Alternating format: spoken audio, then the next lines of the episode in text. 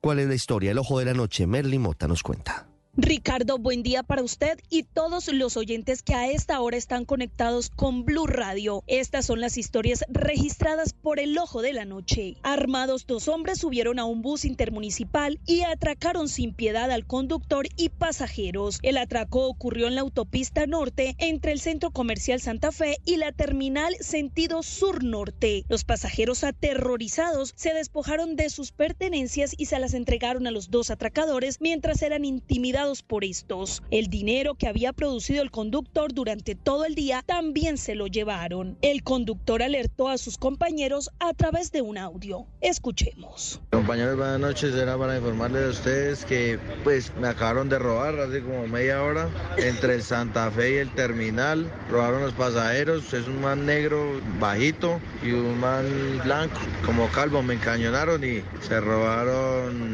la plata y le robaron la las cosas a los, a, los pasajeros. Entonces, para que tengan cuidado los que están trasnochando, ¿vale? Merlimota, Blue Radio.